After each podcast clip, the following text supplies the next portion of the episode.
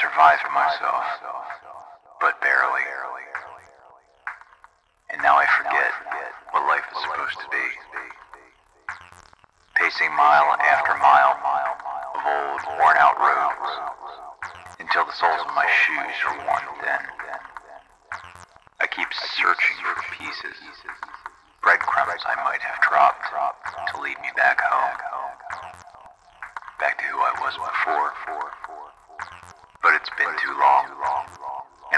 Too far, and now it seems I'm lost in such a familiar setting that has changed so much, like the mirror I look into.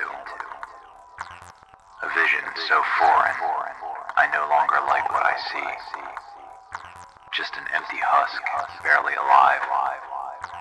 I have to wonder what constitutes living from just passing time.